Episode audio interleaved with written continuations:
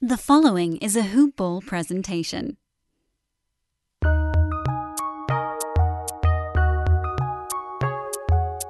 Welcome to the Fantasy NBA Today podcast.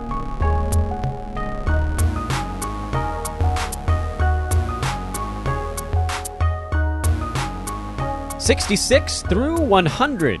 That's what's on the docket today here on Fantasy NBA Today. We'll be wrapping up our recap of the first 100 picks and then a smattering of post 100s of a very early industry mock that took place on Wednesday of last week.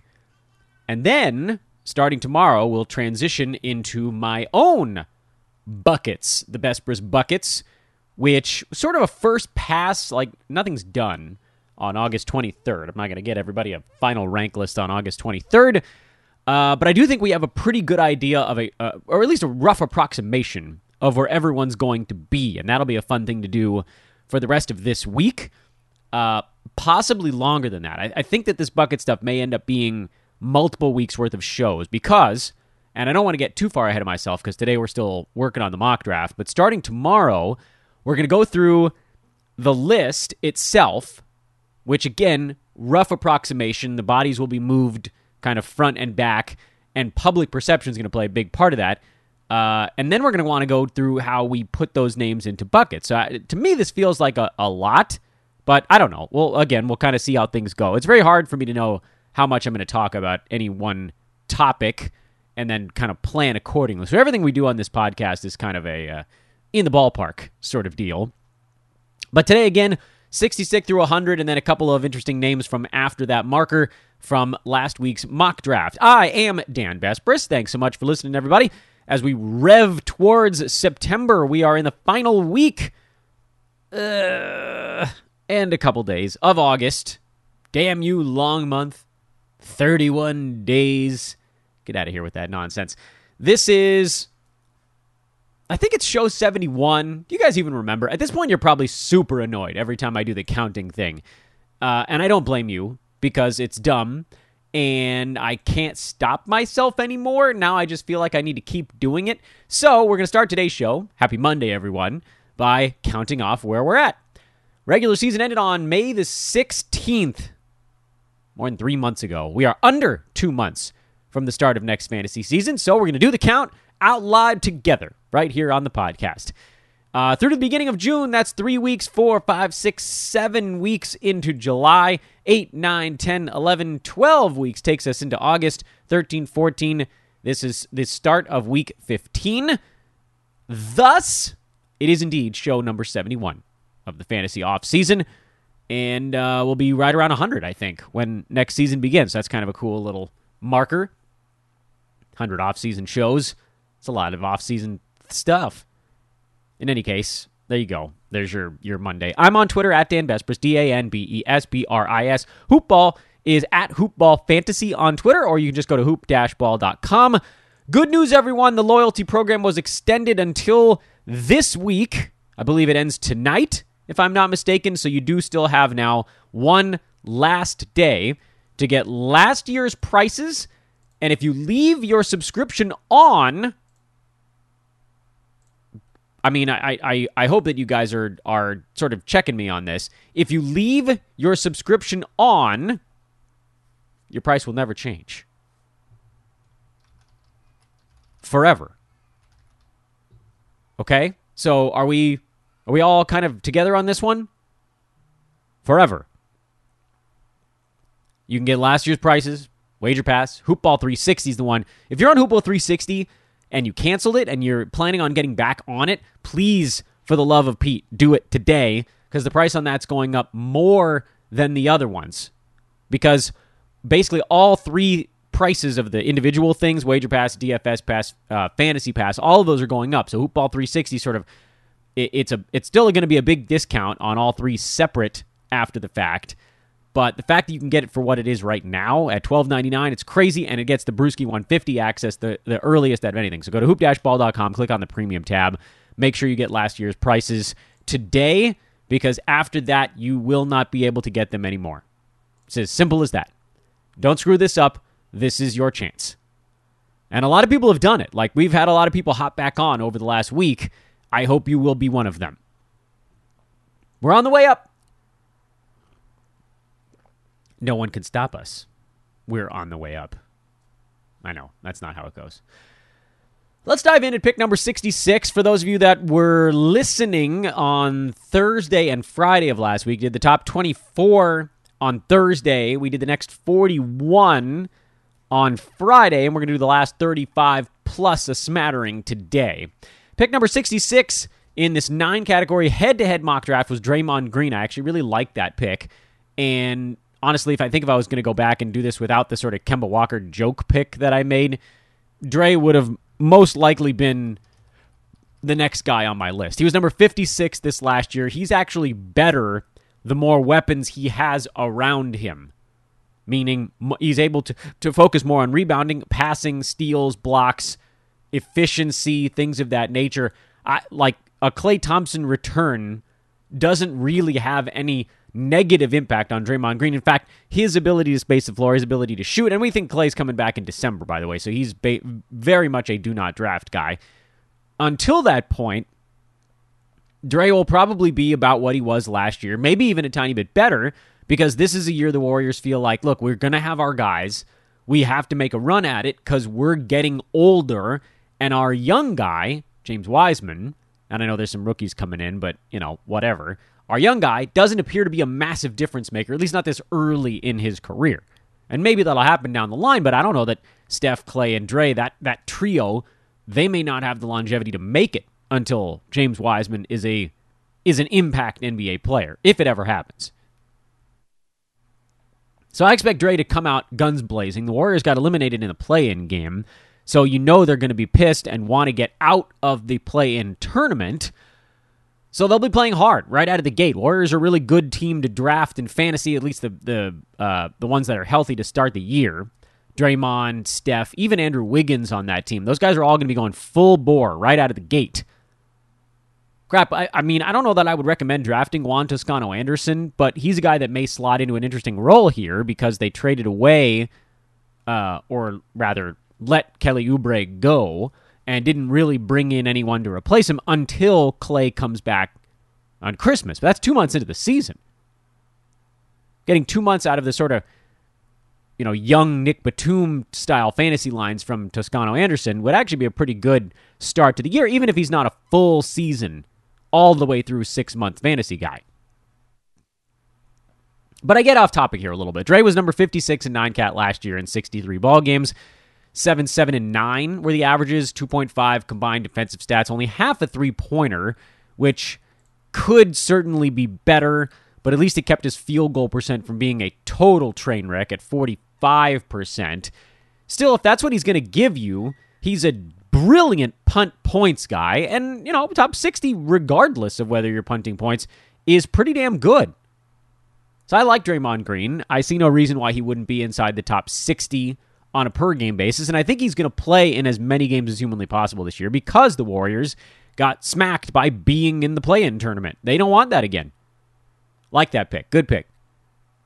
Uh, Jerami Grant went at 67. That's pretty fair. Pretty reasonable spot for him. Uh, ran out of gas late last year. The Detroit will probably be tanking again at the end of this season.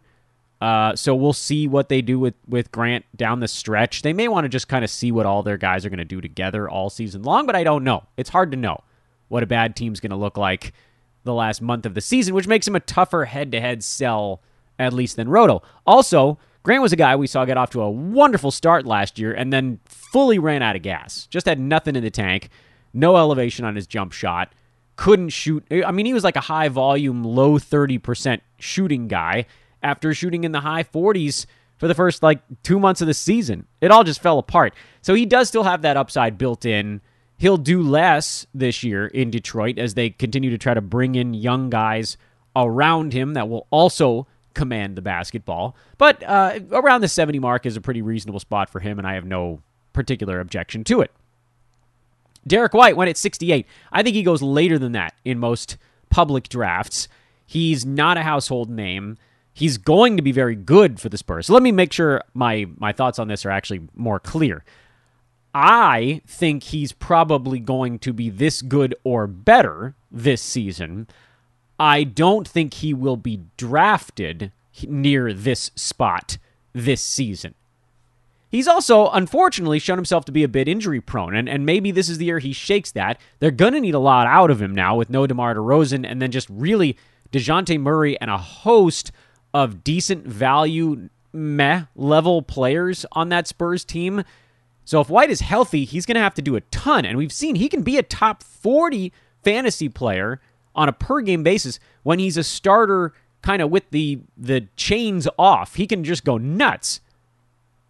And that's what I'm hoping he does. I just after being hurt most of last year, never really looking all that good, but for a week or two spaced out somewhere in the season, I'd be really surprised if the public was sort of driven to Derrick White unless fantasy analysts all point to him and that moves the market.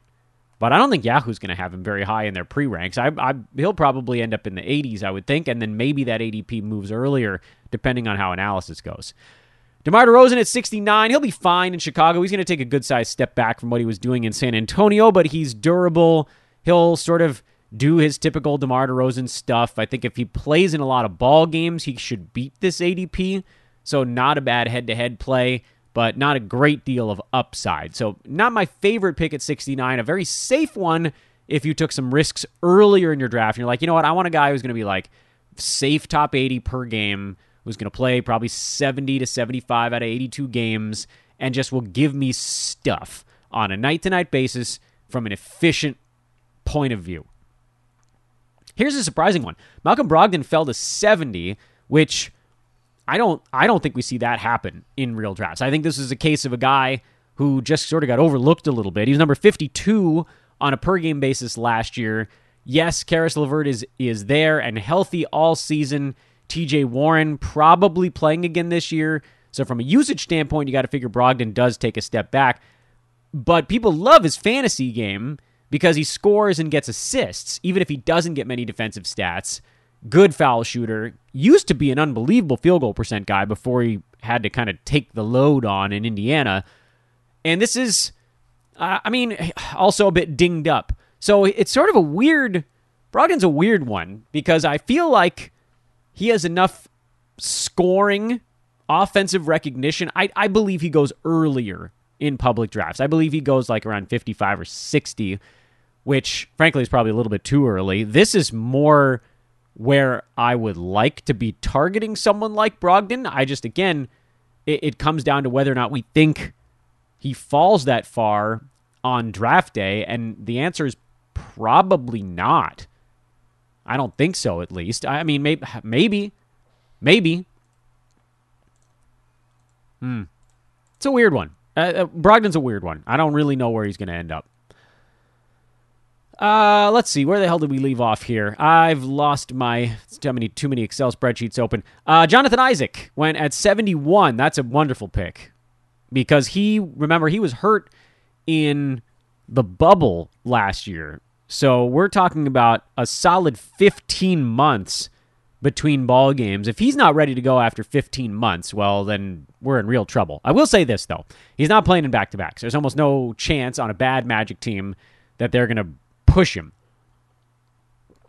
So he's a much better roto games cap guy than head to head because you know 12 or 13 games missed are just built into it for him.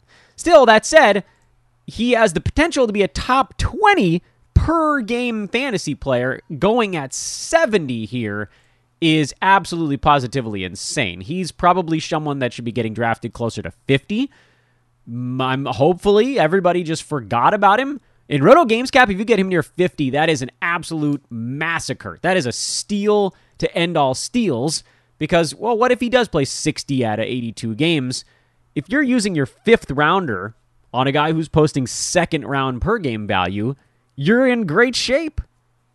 And if it goes deeper than that, if you get him in the sixth, and in this case, where the hell did we just say he went? Right at the end of the sixth round. I mean, that is a whopper of a value, as is the next guy on the board, and that's Kyle Lowry, who went at 72 and will have his own health issues, but in a very bad year with Toronto, he was still number 54.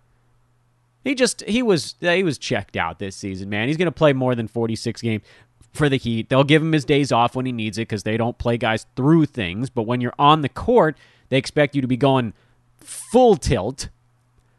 I don't, th- you know, this is a weird thing to think when he moves to a place with Jimmy Butler, but I don't think that his overall usage changes that much. Admittedly, he was kind of the man in Toronto, but Toronto actually had more the men than Miami does. Miami runs an offense that's very Butler centric and Adebayo, and those guys they do a lot of passing. There's a lot of ball movement, so Lowry will still get his assists. He's going to get his open three pointers because that's a big part of what Miami does as well, uh, and he's going to play a crap ton of minutes. Hell, maybe his efficiency even gets better on the Heat. I, it's, it's hard to know. Uh, but if Lowry really is going in this, I, I don't think he goes in the 70s in a public draft. If he does, then that's it. That's an absolute gimme. Chris Boucher went at 73 in this mock draft. That's also probably a hair too late. There are question marks around whether or not Boucher is going to get significant playing time. My guess is that he doesn't get a ton, but we're still talking about a guy that in 24 minutes a game last year was top 40. So how far do we think he really falls? 22, 21, 20 minutes per game. Even 20 minutes per game is top 75. So you can hate the stuff going on around Boucher in Toronto, which is Khem Birch. They traded for Precious Achiuwa. Uh, they're going to run, if Siakam's not traded, he can run at center sometimes, and Anunoby can slide up and play power forward. So, yeah, there are, there are things that could kind of force him off the court.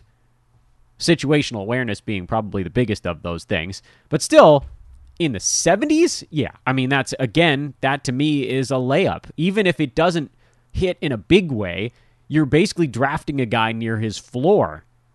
That means that there's like a 15% chance he doesn't hit his mark, and a huge, call it like 75% chance he does, and then there's like a 10% chance that some other weird thing happens that we couldn't really handicap for. Cade Cunningham went at 74, and I will honestly tell you, he's almost for sure going earlier than this in a real draft. I have Cade back of this on my list, but I mean the name power alone is going to get that done. He'll go he'll go before 75 in a public draft. He'll have to. Darius Garland at 75. I didn't I didn't like this pick at all. And, you know, maybe I, I might get this one wrong. Like there's a there is a chance that Garland turns a big corner this year. But we're talking about a guy who played 33 minutes a game last season. The makeup of the Cavaliers team really didn't change much year over year. Uh, you know, you look at this club and you're like, well, new guys coming in, young guys. Isaac Okoro will probably be asked to do more this coming season. Collin Sexton's not about to give up a bunch of his touches. So where exactly is this big leap forward for Garland coming from? He already shot 85% at the foul line, so that's not going to be the big difference maker for him. 45% from the field is not terrible. Could get a little bit better. 1.2 steals actually isn't that awful. 17 points, 6 assists. The issue for Garland is that nothing he does is just blowing you away. That's the problem here. He was fine in scoring, he was fine in steals, he was fine in assists Free throw percent was good. It's weird to look at that line and think that was outside the top 120. I mean, it, feels more useful than that. Admittedly, he doesn't even walk into a block or a rebound, and that would that would actually change his fantasy value a pretty good amount. Um, but I don't I don't look at him and think this is a guy who's getting ready to turn a corner. I think we have a pretty good idea of what he is from a fantasy perspective. He's going to have to just get like an extra 2 to 3 shots per game for that number to jump the way that folks want it to. Because I don't think the assists are going to change all that much. Rebounds, he's not going to rebound more. This is who he is. Threes, steals was already to me probably on the high side for him. Health would be a big deal if he could play more than 54 games out of 72, more than 64 out of 82 this coming season. If you want to just add a 10, could the turnovers be lower? Yeah, I guess that could potentially help things a little bit. 75 just feels like a best case scenario for me. And I just, I, you know, I can't get behind the best case stuff. He's a much better play in 8 cat, and he's even better play than that in uh, points format, where it doesn't matter that he doesn't really rebound at all because he'll get enough in the other categories. But this is nine count we're talking about here, so no thanks. That's 10 out of our 35. Let's keep rolling. Marcus Smart at 76. He was a he was a disappointment last year, and I'll wear that one because I thought Smart was going to be an easy top 65, and he was just uh, right around number 90. He was banged up. Um, his assists were low. His steals at 1.5. Oddly enough, that's actually pretty low for him. He just sort of it never really felt like he got into the mix on offense. Kemba Walker came back, I think, probably sooner than people expected. But Kemba's gone, Evan Fournier's gone, Dennis Schroeder's in and is probably a backup point guard. So Smart's just going to be out there a ton. I, I, I, I don't see how he could possibly be any worse than he was this last season, which makes him in the 70s a really good fantasy pick. There's uh, there is some upside there if the steals go up, if the threes go up, if he gets a little bit more to do. The assists could potentially go up if he's kind of running point for that team, which we've heard whispers that that may be the case.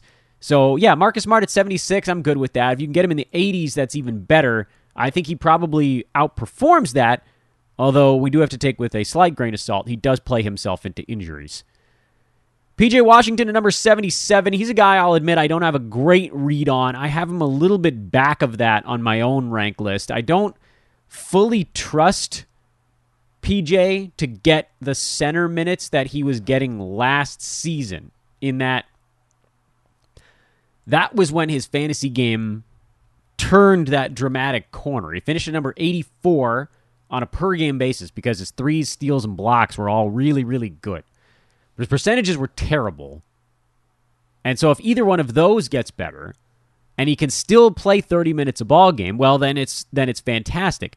But but uh Charlotte brought in Mason Plumlee and it's easy for us to write that off as backup center. But at the same time, if they don't play him, they just get obliterated by anyone who's bigger than like six foot nine. So they may have no choice, and that's going to cut into Washington's time at the five. And he may very well be a guy coming off the bench for that Hornets team, which is relatively deep all of a sudden. So I'm a little bit worried about what PJ Washington's going to get to do this year. I don't know that he does hit 30 minutes a ball game, and for that reason, I think it's probably a risk I'd let someone else take. Here's the best pick of the whole damn mock draft. Mikal Bridges at 78. How he fell that far is anybody's guess. Jonas Nader with, our, I think, probably the best pick in the whole damn fantasy draft. Mikal Bridges was number 42 on a per game basis last year. He played in all 72 ball games, which means by totals, he was a first rounder. What? I know. You hear that and you're like, that's not, that doesn't make any sense. He was number 11 by totals. It matters if you're a fourth rounder that plays in every damn ball game. It matters. And here he is going in the seventh round? No way. If anything, he gets better year over year. Every year he does a little bit more for that Phoenix team. Sure, why the hell not? Get him from 9.3 shots up to 10. Every little bit counts. Could you get him into the high 30s on a per game basis? I don't care. It really doesn't matter. If he's getting drafted in the 70s, your whole league is completely biffed it. He'll go earlier than this. I can pretty much promise you that because there's no reason for anyone to have him ranked deeper than about 45. Figure out where the hell I have Mikal Bridges on my own chart. I think I have him near 30. Yeah, so that's a that's a a, a whole league wide whiff I was only two picks away, too. That was the guy I was going to go for. Ja Morant went at 79. I can understand the upside hunt here. I'm still not a full Ja Morant fantasy game believer, and I'm sure I'll have the same crew of you coming after me at the beginning of the year if he has two good ball games. But look, here's the thing Ja Morant wasn't inside the top 180 in fantasy this year. I don't know what you want me to tell you. He was bad. Ja Morant was a bad fantasy player this year. He can score a lot. There's no question about that. He can score. But what else is he doing for you? By totals, he was 162. By average, he was deeper than that. 19.7 and a half assists. It's hard to put up those two numbers in points and assists and just be a terrible fantasy player, but bad free throw on pretty good volume, high turnovers, bad field goal percent, not a ton of steals or blocks, No three pointers, minimal three pointers. And then, like, the only other thing he does that's okay is he's not a bad rebounder for a point guard at four. You can't be good at two categories and call yourself a fantasy player. Now, if he takes this mondo leap forward and is like an 80% foul shooter and field goal percent goes up to 47 and assists go from 7.5 to 8.5 and scoring gets into the low 20s, yeah, there you go. You got a guy who jumps into the top 70 but you're still you're still asking a lot drafting him in the 70s. He has to be like a 30 point per game guy to clear that mark because of the weird holes in his fantasy game. Anyway, you guys have heard enough. You don't need to hear my my take on Ja fantasy wise. Uh, pick 80 was Rob Covington. That was me, and I have no regrets on Rob Covington, who was once again easy money in fantasy this year. He's number 20 by totals on the season. I know that by averages, he got off to a really bad start, picked it up in the middle of the year, kind of faded down the stretch. He's probably a top 60, top 70 per game guy on that Portland roster, the way it's made up right now, because he won't get many shots in it. But he's going to get his boards, he's going to get his threes, his steals, his blocks, and he will do that on low turnovers. So he's a great complement guy if you have some higher usage players on your fantasy team. He's shown himself to be much more durable when he's on teams where he's playing for something. And I see no reason why that wouldn't be the case again this year. So Rob Covington at 80, that to me is a layup. Caris LeVert went right after me at 81. Uh, you guys know I'm not a big Caris LeVert fantasy believer, but that's a perfectly reasonable spot for him. I actually have him in the late 80s on my own board, so going in the early 80s is totally fine. Jarrett Allen at 82. Um, I think he has a better season this year. He got his contract money. I don't think there's uh, a whole lot to be worried about with Allen. I have him in front of this mark on my own board. Where did I just say he went 82 in this mock draft? It just doesn't make any sense to me that someone playing starters minutes with his block ability couldn't beat this number. He was number 87 over last season on the full year 13 points, 10 boards half a steal, one and a half blocks, 62% shooting.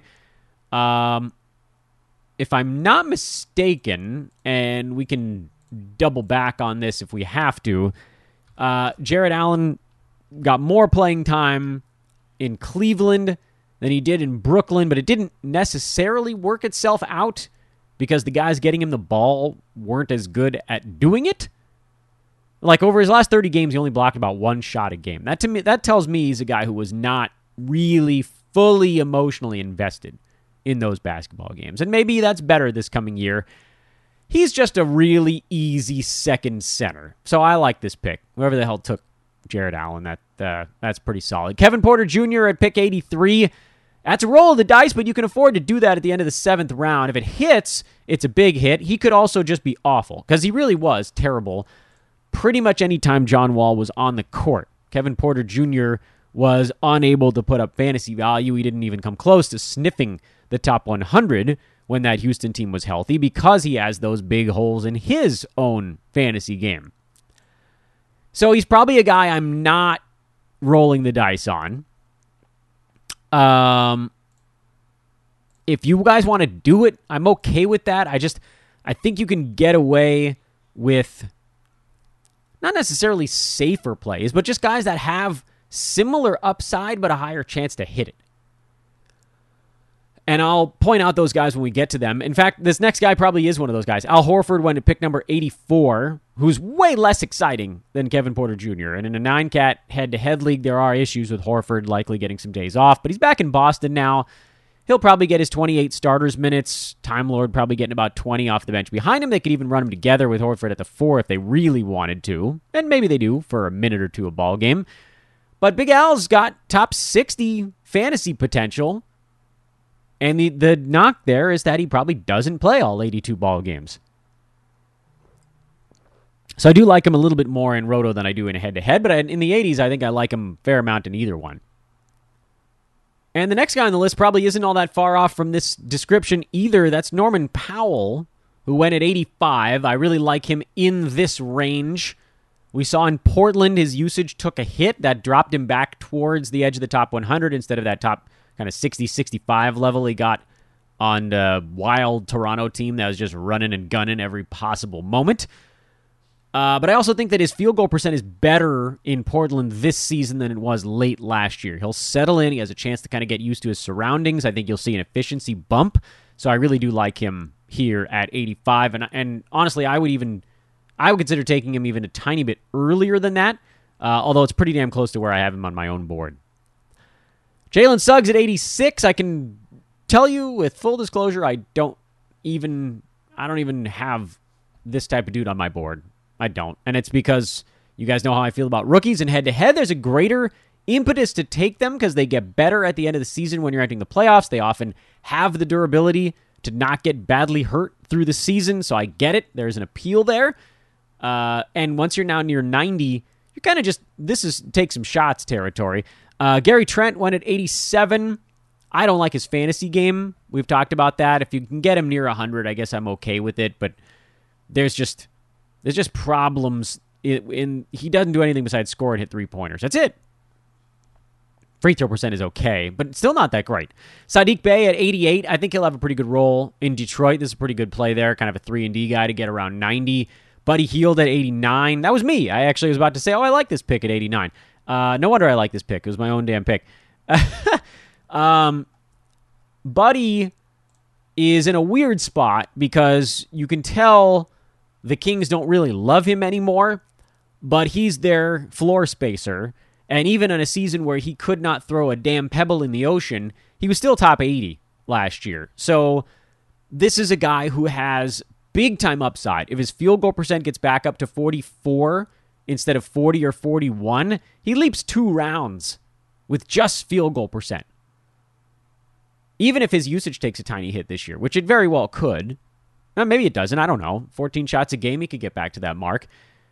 You know, Bogdan being gone now, they're just like Tyrese Halliburton, yeah, but those two guys, and of course De'Aaron Fox, they can soak up most of the backcourt minutes. And Buddy could even slide up and play some small forward if they need him to. So there's still 30 ish or more minutes for Hield, even if his total time on the court comes down. Again, if his field goal percent rebounds, and really, he could even be a better free throw shooter than 85. That could get up to 87 or 88. He could be a top 70, top 65, top 60 guy if just the, the random fluctuation type stats randomly fluctuate back in his direction. So no wonder I like my own pick here. Surprise, surprise, Dan likes his own pick at this one. Although I did pick on myself for a few of the other ones. Jakob Poeltl at 90. That was another guy I had in my queue at this point. I love Poeltl at 90 there really isn't anyone in San Antonio challenging him for those center minutes right now. And don't get me started on Zach Collins. If, if that happens, that happens. But that's a risk you're going to have to take if you're drafting Poeltl. He was better than top 90 as the starter for the Spurs when his free throw percent is not ungodly bad. He has top 60 potential. So, big fan of this pick. I like this one a lot. Uh, Jaden McDaniels at 91. Uh, I don't think there's enough meat on the bone in Minnesota to get him to where he would need to be. He can do it with defensive stats, he could do it with some rebounding, but that team has offensive options up the you know what with KAT and D'Lo and Beasley and Anthony Edwards, and there's just no shots left. And you have to get a couple unless you go full Rob Covington or full Nerlens Noel, but you kind of need to be a center to do that. And I just I don't see how Jaden McDaniels can go full Rob Covington this fast. So this is a little early for him, for me. Collin Sexton at 92. This is about the safest pick you can make in the mid 90s because he will get very damn close to this mark, but he probably won't go in front of it by more than a round, and he probably won't be behind it by more than a round, which kind of, from a head to head standpoint, I guess we're okay with that because it's an eighth round set it and forget it kind of dude. It'll get you points relatively late in a fantasy draft. But from a, if you're upside hunting, there are other names like the guy right behind him, frankly, that would offer you more of that. And Mitchell Robinson going at 93 is obscenely late. I have Mitchell Robinson still in the 60s on my board. This is for actual value. I don't know where he gets drafted this year, but if he really does fall into the 70s and 80s, oh, good lord, yes. Is this is this truly the season where Mitchell Robinson becomes a colossal fantasy value? It's possible. Because he's the starter when that Knicks team is healthy. Wendell Carter Jr. at 94, I'll pass. I would rather have Mo Bamba on that same team.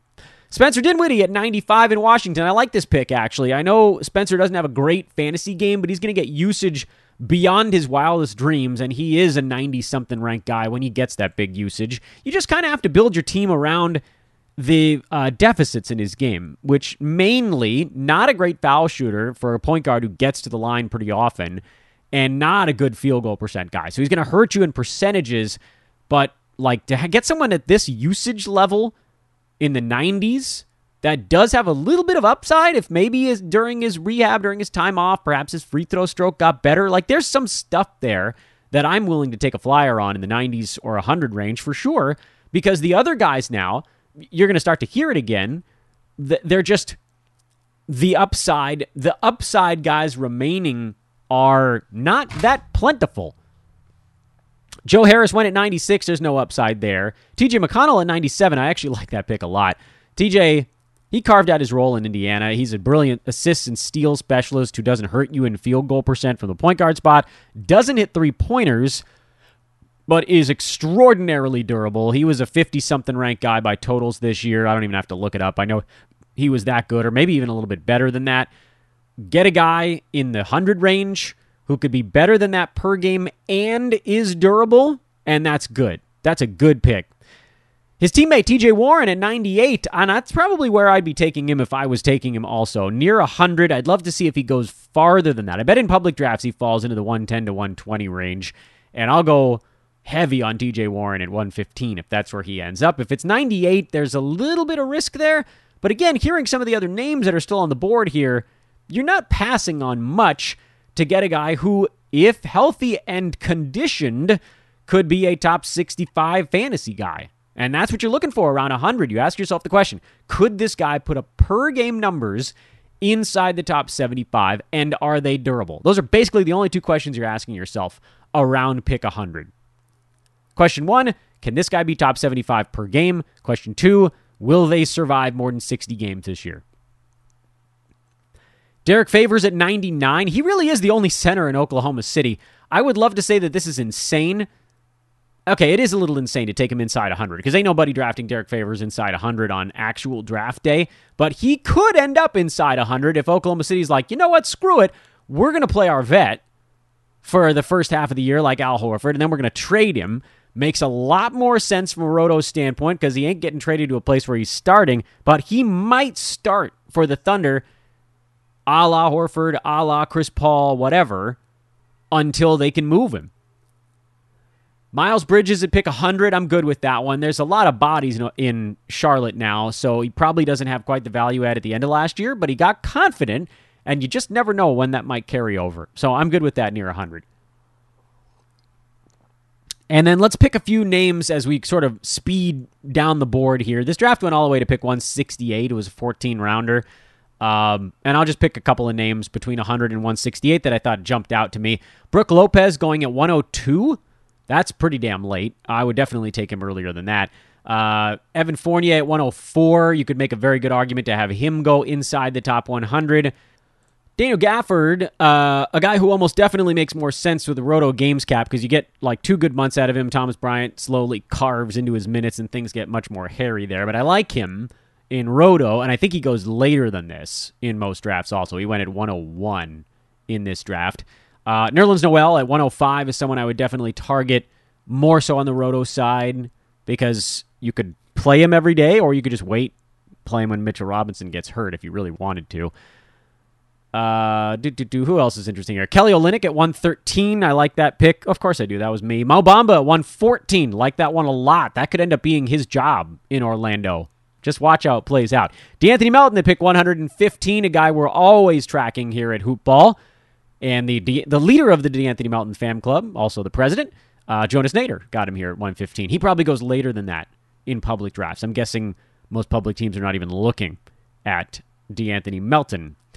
Mason Plumlee at 120, Khem Birch at 121. I like both of those as late centers that could pan out to being inside the top 100. And by the way, this is what you're talking about at 125 you're drafting here in the 120s, 130s. You're like, can this guy be a per game top 90 fantasy player? That's what you're gunning for here because it probably ain't getting much better than that. And if it does, awesome. I mean, you win. Aleksej Pokusevski at 124. He's going to be a popular flyer pick on draft day, so just be aware that that's coming down the pike. Malik Beasley at 126. I don't think there's enough usage in Minnesota, but at 126, it's worth a try. He could be top 100, top 90.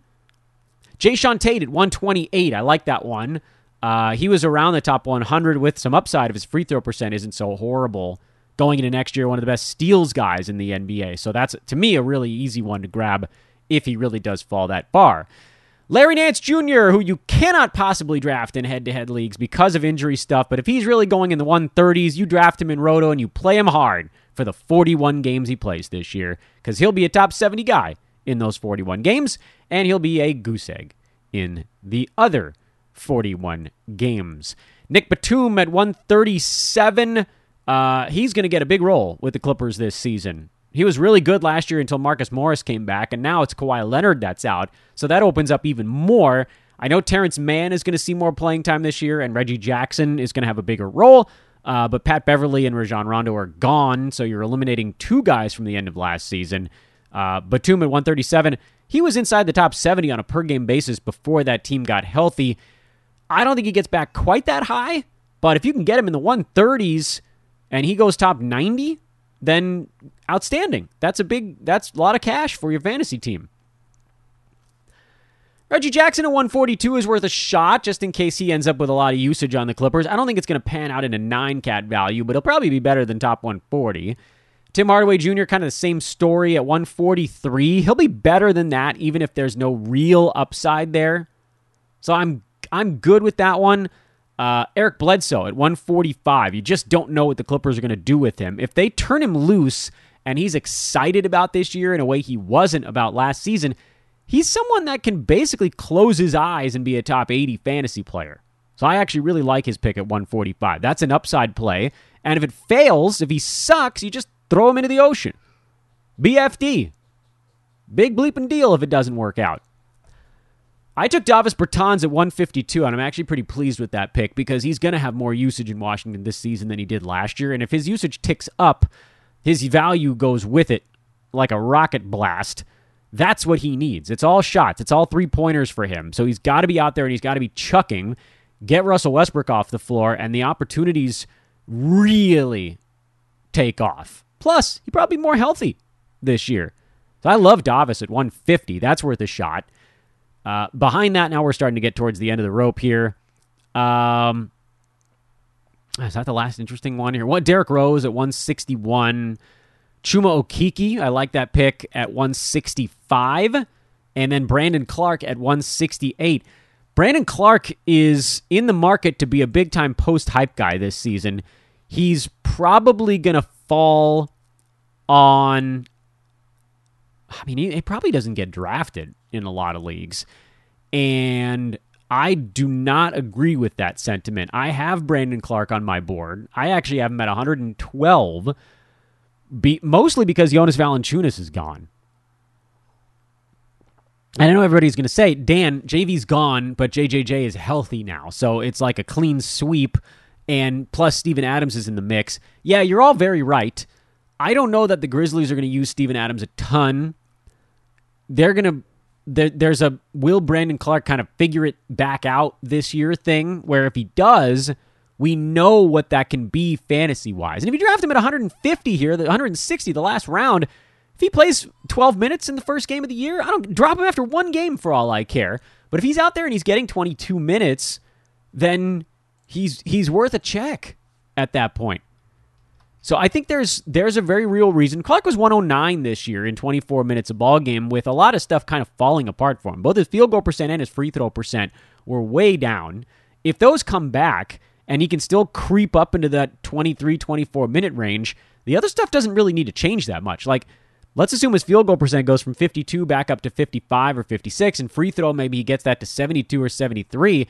That'll reflect on an extra probably half to full point per ball game which would put him at like 11 and a half and 6 with a steal and a block. And suddenly now you are talking about a top 90 guy that you may draft at 160.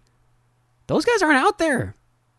Very few. I shouldn't say aren't out there, but the ones that are, they are not in great number.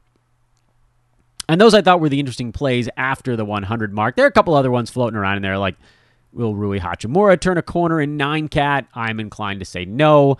Does Kyle Kuzma post nine cat value this year? I'm inclined to say no. Oh, hey, slow mo at 123. Yeah, that's a really good one. Who the hell got slow mo there? Joey. Team Joey. Nice work, nice work, Team Joey. Slow mo at 123 is a uh, another short range jumper that's like an in the key. That's like a free throw. It's not a full layup, but it's like a free throw. He was really useful for the Grizz last year, and I think they want his leadership back out on the floor again this season. There just wasn't really a stretch last year. Every time we thought he was going to take a big step back, it was always just little tiny steps back. As guys got healthy, he still persisted and ended up with really nice value all season long. He was incredibly durable this last year 69 out of 72 games, top 65 on a per game basis, and significantly better than that by totals. He was number 31. What he's doing in the 120s is really anybody's guess because Memphis didn't really bring in guys to displace him in particular in the way that they might have, you could argue, like the extra big men, sure. You know, does Brandon Clarke completely fall on his face? Yeah, there's a very real possibility of that, but is he worth a shot in the 160s? Yeah. Slow mo, like, he's worth a shot probably two to three rounds earlier than he went in this draft. I, I don't know what the hell he's doing falling into the 120s after last year. Uh, I still have him relatively, I don't say high on my board, but I think I have him around 80. That's with the step back. And if he's durable again, he probably beats the mark that I set for him. And that is your breakdown of the first very early mock draft. Hope you guys enjoyed that. We'll start in on my ranks tomorrow. We'll see how long that takes us. There's a lot to go over there just in methodology, how we're going to build it into buckets, the whole thing. It begins tomorrow. I am Dan Besbris. Go get yourself a fantasy pass or a wager pass or a hoopball 360 before the price goes up. And as I've said before, if you guys want to start working on an account over at mybookie.ag, this is the time to do it because they've got a uh, an odds boost on September 9th so you have what? 17 days? Uh, no. Yeah. 17? Something like that. To get that bet in, it's $25. It's not promo bucks. You put in your own 25 bucks, you bet it on this game, and you will win at minus 110 odds. So you'll basically, it's like 23, 22 and change actual dollars coming back to you. You can cash out at that point, or you can just sit on it until the next odds boost comes along. Just keep collecting your free $25 three, four, five times a year for all I care. But please start doing it now because every year you don't do it. Last year with the pandemic, they ran a ton of odds boost stuff. I think I won close to $400 in completely sweat free bets. That's a lot. I think I got a video game system with that for my kid. That's pretty freaking good. That's League Pass and then some. Anyway, let me know. Holler at me on Twitter at Dan Besbris. And I will put out one other clarion call here as people are starting to come back to the show now, feeling the NBA season beginning to creep up a little bit. If you guys want to do a podcast and you think you can do it, hit me up at Dan Besbris on Twitter or email teamhoopball at hoop-ball.com. I believe we will shortly have another show being added to our mix. Pretty damn excited about that. We've done a lot of podcast expansion this off season. And this goes for folks that want to do either other sports or even non sports things. Although, with the preface, we can't help promote you all that much if you want to do a podcast on like the best way to eat a waffle. I don't know that people are really coming to me for a retweet on that, but I'll tell you, we have a great platform. Uh, hosting is free, which is awesome. So, and I'm around to help guide you guys on the technical side, on the broadcast side, whatever. You'd be working with me on this. Really excited about what I've been able to do with my guys here at Hoopball in growing the pod division. If you guys want to be a part of it, hit me up. Uh, love to talk you through it, see if it's something that might be a fit. Have a great Monday, everybody. Enjoy the rest of it. We will talk to you tomorrow. It's rankless Dan Besbris style time starting August the 24th here on Fantasy NBA Today. For now, so long.